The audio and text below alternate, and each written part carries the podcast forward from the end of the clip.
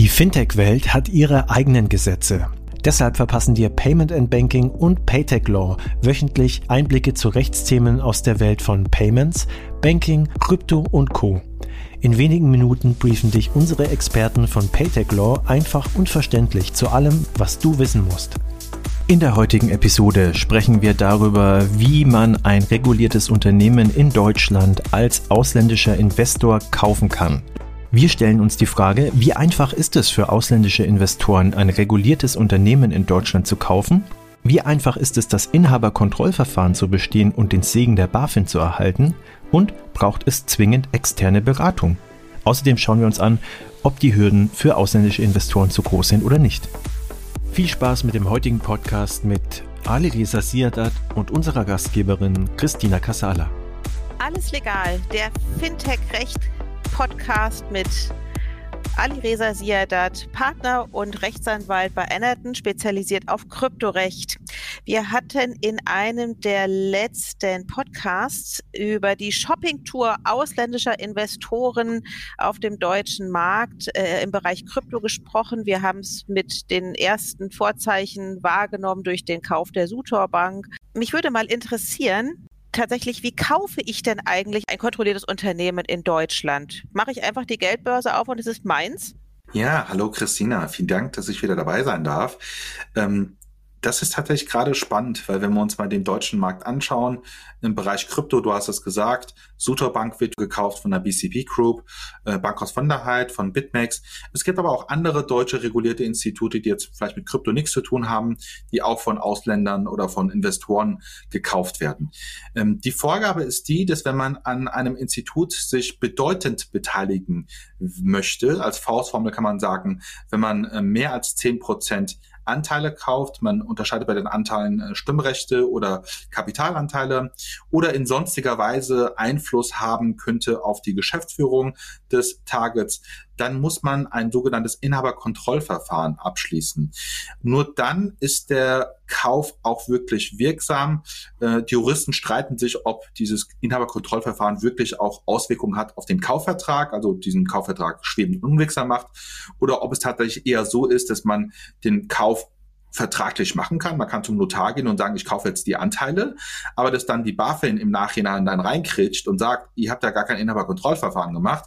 Die Stimmrechte, die du jetzt erworben hast, die werden dir entzogen und treuhänderisch werden sie jetzt bei einer Person erstmal niedergegeben und dort geparkt, bis du dieses Verfahren abschließt. Ähm, und natürlich macht man das nicht so. Man macht es immer parallel. Sprich, man hat einen Kaufvertrag. Der Kaufvertrag wird erst geclosed. Der wird zwar gesigned, aber der wird erst geclosed, wenn dieses Verfahren, dieses Inhaberkontrollverfahren bei der BaFin und der Deutschen Bundesbank als äh, Aufsichtsbehörden in Deutschland abgeschlossen ist. Was prüft die BaFin und die Bundesbank?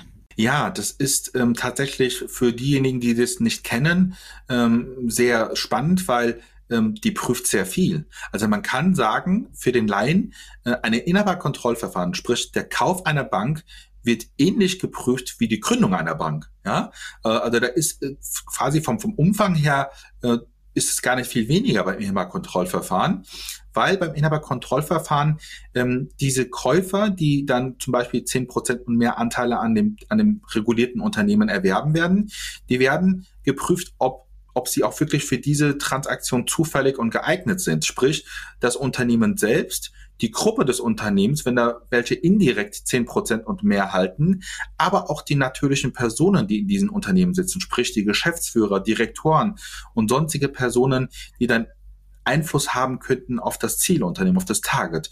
Die werden auch auf Fit and Proper hin überprüft. Also Fit and Proper, das ist nur ein Teil der Prüfung. Da, daneben werden auch äh, ja die, die finanzielle äh, Situation äh, des Erwerbers geprüft, die Herkunft der Gelder, die für das die für den Kauf eingesetzt werden, wird überprüft.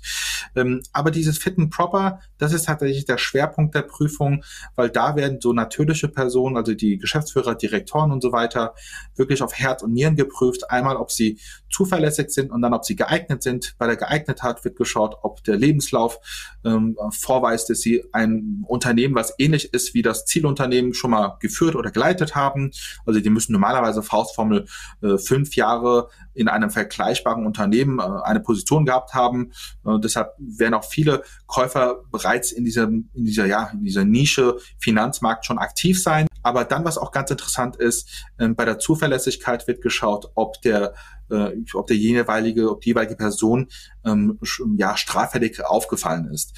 Sprich, ob die Führungszeugnisse, die Criminal Records irgendwelche Einträge haben und dann wird wirklich auch geschaut, wenn auch nur ja, der Verdacht besteht, dass da mal ein Ermittlungsverfahren war, dass irgendetwas gemacht wurde, was ähm, ein Straftatbestand hätte sein können. Auch sowas wird äh, angeschaut. Also man werden die Führungszeugnisse vorgelegt, die müssen wirklich sauber sein. Und wenn wir das mal so ein bisschen vergleichen mit, was gerade passiert mit BitMEX und mit äh, BCP. Bei BitMEX wissen ja viele, da gab es ähm, Strafverfahren wegen Geldwäsche, äh, Verstoß gegen Geldwäschegesetz.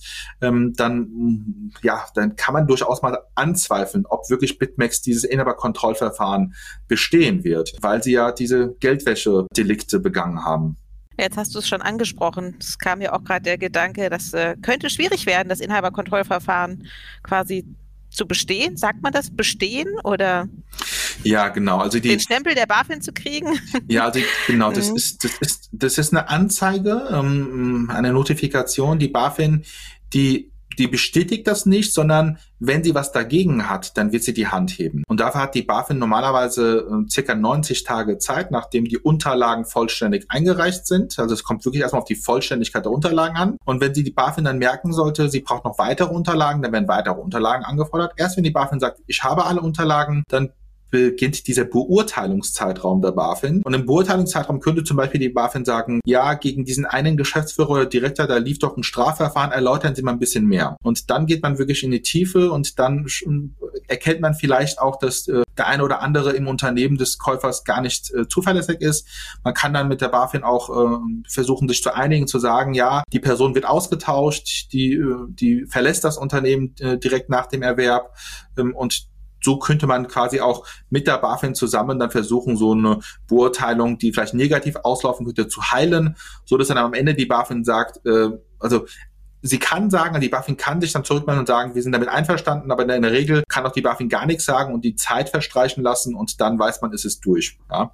Das klingt, als ob es äh, relativ lange dauert und für umsonst gibt's das auch nicht vermutlich, oder? Genau, also es dauert, ähm, wir haben ja schon einige Inhaberkontrollverfahren gemacht. Wir machen in der Regel so zwei pro Jahr und die Tendenz ist eher dazu, dass es komplizierter wird und eher länger dauert, als dass es schneller wird, weil die Gesetze und Regularien strenger werden.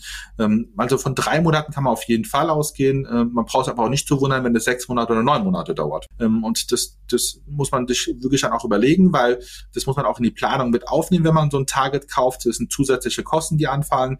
Einmal sind die Kosten der BaFin, die hat neuerdings, seitdem sie ihre Gebührenordnung geändert hat, sie äh, rechnet auch nach Zeit ab. Ja, vorher gab es äh, feste Summen, die abgerechnet wurden von der BaFin. Jetzt rechnet die BaFin nach Zeit ab. Je länger es dauert, desto ähm, ja, teurer wird's dann auch bei der BaFin. Genauso auch bei den Rechtsberatern.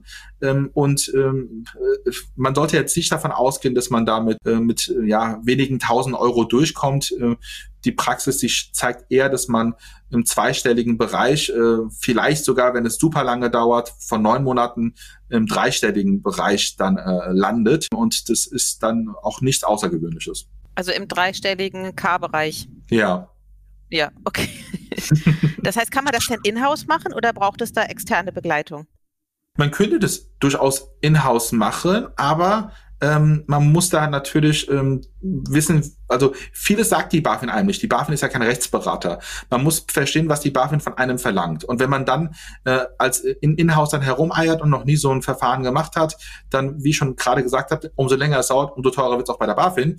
Vielleicht spart man sich das dann äh, und macht es dann schneller und macht es dann mit einem Rechtsberater, der genau weiß, wenn die BaFin A sagt, dann will sie auch A und nicht B. Ja, und das ist etwas, das hat man halt erst nachdem man ein paar Verfahren gemacht hat drauf. Dennoch teuer und langwierig. Deine persönliche Einschätzung, wird es ähm, oder ist das abschreckend für ausländische Investoren oder kommen die jetzt vermehrt ähm, auch jetzt in 22 und perspektivisch darüber hinaus dennoch nach Deutschland und kaufen hier munter ein?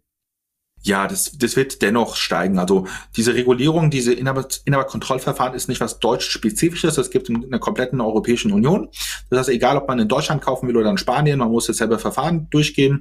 Ähm, und deshalb äh, muss man selbst überlegen, wo zahlt man diese Kosten. Und wenn, wenn Deutschland als Markt äh, attraktiv ist und interessant ist, was wir in einem unserer Podcasts schon besprochen haben, äh, wovon wir ja ausgehen, dann wird es auch weiterhin steigen und ähm, also ich gehe stark davon aus, dass man eher ein Unternehmen kauft, als eins selbst zu gründen, weil wenn man so ein Unternehmen hat, wie zum Beispiel die Sutor Bank oder Bank aus Vonderheit, man weiß, die machen schon Kryptogeschäft und die sind erfolgreich, dann zahlt man auch gerne diese Kosten, die man für das Inhaberkontrollverfahren zu zahlen hat. Okay, also liebe ausländische Investoren, kalkuliert den Betrag mit ein. Am Ende gewinnt ihr dadurch nur. Gut, vielen Dank, Ali Reza, für deine Einschätzung äh, zum Inhaberkontrollverfahren. Das war alles legal, Fintech-Recht kompakt für dieses Mal. Wir freuen uns, wenn ihr uns auf eurer Lieblings-Podcast-Plattform abonniert. Übrigens, wenn ihr noch tiefer in die Welt des Fintech-Rechts eintauchen wollt, dann abonniert unbedingt auch Paytech Talk, der Podcast von Payment Technology Law. Dort steigen unsere Experten noch deutlich tiefer in komplexe Materien ein. Viel Spaß dabei und bis zum nächsten Mal bei Alles Legal, Fintech-Recht kompakt.